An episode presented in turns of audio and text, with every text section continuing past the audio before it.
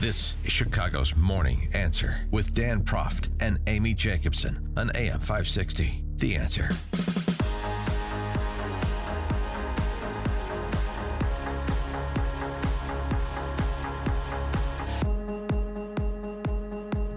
Good morning, Dan and Amy. And uh, you got to read this guy. We've had him on the show before.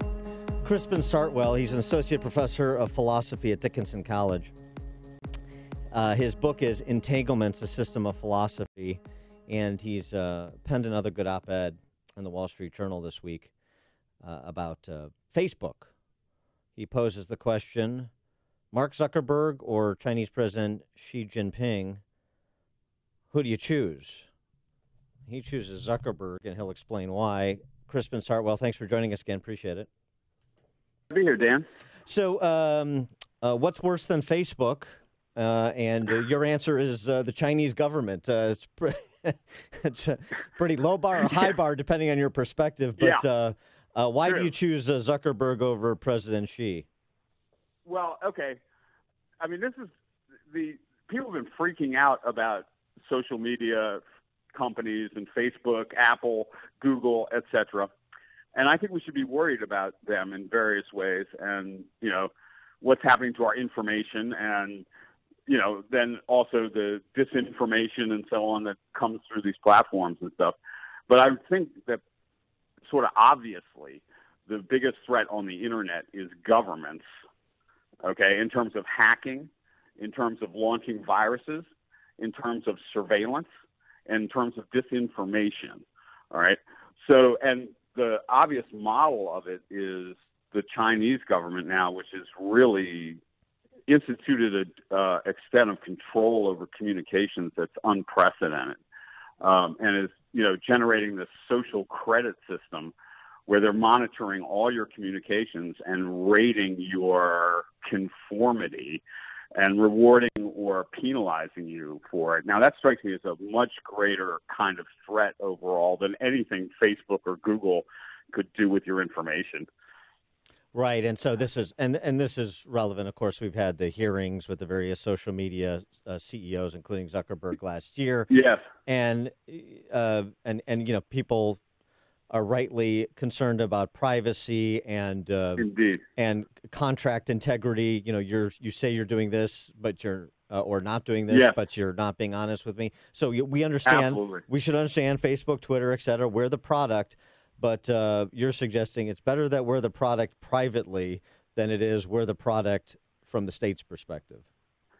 Yeah, roughly. I mean, you know, I, I think we need to be concerned with both, and we definitely need to be concerned with the intersection of the two, so that you know, I think that you're, you're going to see more and more regulation of Facebook and you know other such companies, uh, and then almost a merger of this kind of uh, you know surveillance apparatus and uh, personal information gathering apparatus, and you know so. I, I mean, the other thing is that Zuckerberg really has seemed quite incompetent. Okay, Yeah, you know, yeah. he's kind of this vague tech boy. There always seem to be a year behind the problems that they're generating or whatever. Um, and you know, in a way, I'm I'm happier with that kind of incompetence than sort of the implacable, gigantic bureaucracy that China is generating. Uh, you know, with some of the same kinds of goals, I suppose. Because the mean, market, but also- because the market punishes incompetence. Yes, I hope so eventually. Yeah. Right? I mean, that, that, that is a question right now, right? Like, what would Facebook have to do to go out of business? You know what I mean? Like, what, what degree of incompetence could they manifest that would drive them out of business? But yes, I'd like to see market forces. You know, I, I, I think in principle, market forces are capable of correcting some of those problems, but they're definitely not capable. Of, nothing is capable of correcting the kinds of problems on the internet that the Chinese government is generating. Right. You know, there is no mechanism by which, you know, you can't boycott it. You know, you, you can't take your business elsewhere. Uh, so, yeah, I, I think we're better off in, the, in a free market atmosphere to the extent that we have that, but because we have these really monopolistic companies, it's coming down to just a few companies, and that's probably not the best situation. Uh, as a philosophy uh, professor, you're charged with uh, answering the question, "What is truth?" And I, and, and, and I no problem. Yeah, and I know you've uh, Yeah. you've written on this topic uh, very interestingly. But um, I, I wanted to get your reaction to a statement that uh, Alexandria Ocasio Cortez made on Sunday night in her interview on 60 Minutes with Anderson Cooper, where sh- Okay. she, was uh, sort of softly challenged by Anderson about uh, the things that she has said that have been like wildly factually incorrect, like you know things like the Mhm. Pentagon budget being off by a factor of 25. Um, right. Twenty. What did she say? Twenty-one trillion dollars or something like right. that. ex- or, uh, yes, yeah. exactly. And and Mhm. and her response was essentially, it's more important to be morally right on the issue than it is to be technically correct. Yeah. Well, I mean, I, I feel like a lot of our discourse is along those lines. And, you know, you could say morally right, or you could say rhetorically convincing. Like, in other words, I think she's not just misstating facts, she's trying to convince people with misstatements of fact. But that's not, you know, that's not only happening on on her side of the spectrum. Let's put it that way. You know? Right. Sure. Um, yeah, but you I, know, but I that- mean, but the, the cultural implications of that in our political discourse. Yes. Yeah. no, I think it's impossible and disgusting, really.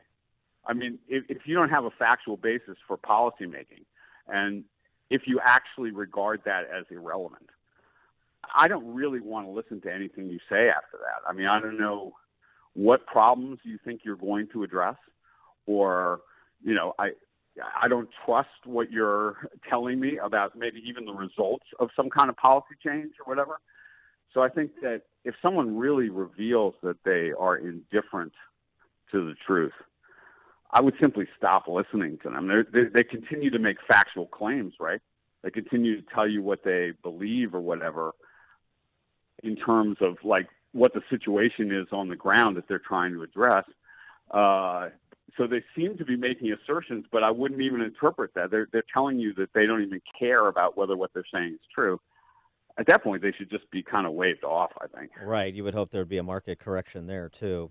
Um, yeah. I, I wanted to check back with you, like do a little bit of a stop, look, and listen to where you think we're at in the denunciad. You wrote an op-ed a couple of years ago that, that I really enjoyed, and and actually uh, another academic, uh, you probably know, Anthony Esolen, writes about Uh-huh. the same topic in his uh, latest book, Out of the Ashes, and he talks about um, truly tolerant people are hard to offend because they're not looking to uh, score points. They're not looking to bring others into ill repute.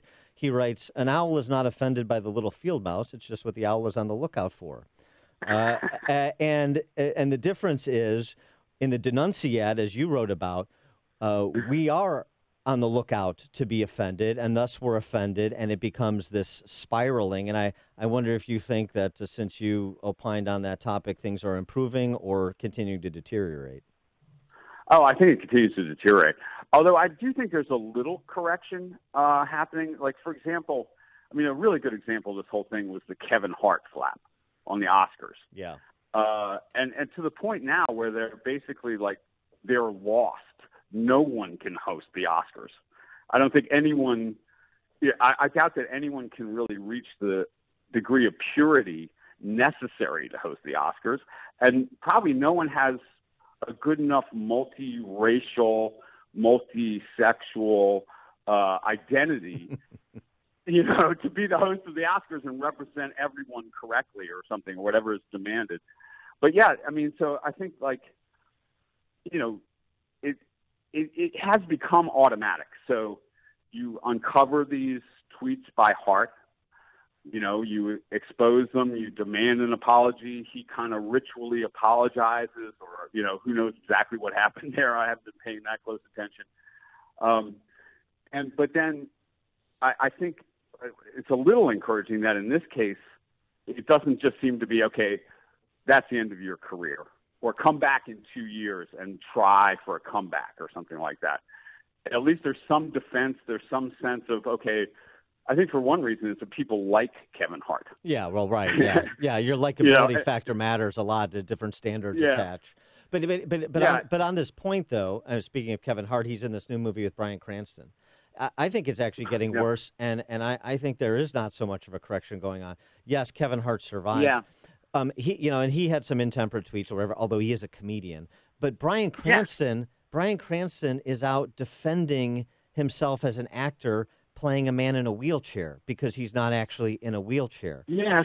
And it's like, Yes. do you do you understand the concept of an actor? Um, so, Absolutely. uh, so to me, Right, that's and- the kind of stuff that's really concerning. Yes, I agree with that completely. Uh, yeah, and I mean, it's, it's I, I kind of think of it as the representation wars. So the idea is that every movie has to kind of perfectly represent American demographics. Every actor has to be selected in terms of their own identity and so on. It's impossible. Or, eh, you know, the, it's with authors as well. Like, could I write a fictional character who's in a wheelchair? Right. See that you know, if I was building my next novel around a character like that, okay, that's just an excellent. You know, if I could do that well, I would be a fine novelist. But I would definitely get condemned by you know for purporting to represent or embody a community that I don't. But of course, I never purported that at all. As you say, like Bryan Cranston is an actor. That's exactly what we used to reward actors for being able to do. You know, like enter into the experience of someone who is disabled and present it so that we can understand it. Um, I think it's getting absurd. How much is uh, You know- how much is higher ed the responsible party and perhaps the source of uh, some um, correction? Well, I, I'm not sure. I'll say this: that, that idea that all representations are potentially threatening, and every representation has to be kind of, you know, whether it's a book or a uh, professor's lecture or a movie or whatever, uh, has to be perfectly calibrated demographically and so on. That rages on college campuses now. hmm I mean, it's it's it's more intense there than in the culture as a whole. I'm not sure if it emerged from there, or if it just kind of, you know, came there and and and settled in. But it's really extreme, and you know, so any movie that you're showing at the student union or whatever is liable to be examined multiply in that way and protested, perhaps, you know, and things like that. Um, yeah, and I, I, one thing I think is that people are just really quite confused about the relation of representation to reality. So I think you could get all the representations exactly politically correct. Like, say you had all movies were perfectly demographically arranged and all the actors were the right sorts of people and so on. I don't think that would solve any of the problems of the society. And I think that's been demonstrated historically. So, for example, like in the Soviet Union, all you're getting is the portrayal of inspiring workers marching victoriously into a future bright with promise, okay? hmm uh, every medium all the time. That didn't make it true. That just made the all those presentations grotesquely false. Right? You know, they, that didn't change the situation on the ground. Like, we're not going to solve American racism with the right movies, okay? You know, Right. uh, yeah, and I think people really misunderstand this. Like, it just seems obvious to me that that's not the most effective mode of activism, or not the where the problem lies. Really. He is Crispin Sartwell. He's associate professor of philosophy at Dickinson College, and his book "Entanglements: A System of Philosophy." Also, check out his uh, piece on Facebook and the Chinese government, the Wall Street Journal. Crispin, thanks for joining us again. Appreciate it. Thanks so much, Dan. Appreciate it. Take care. And he joined us on the Turnkey.pro answer line. The stories you need to know to start your day. This is Chicago's Morning Answer on AM 560.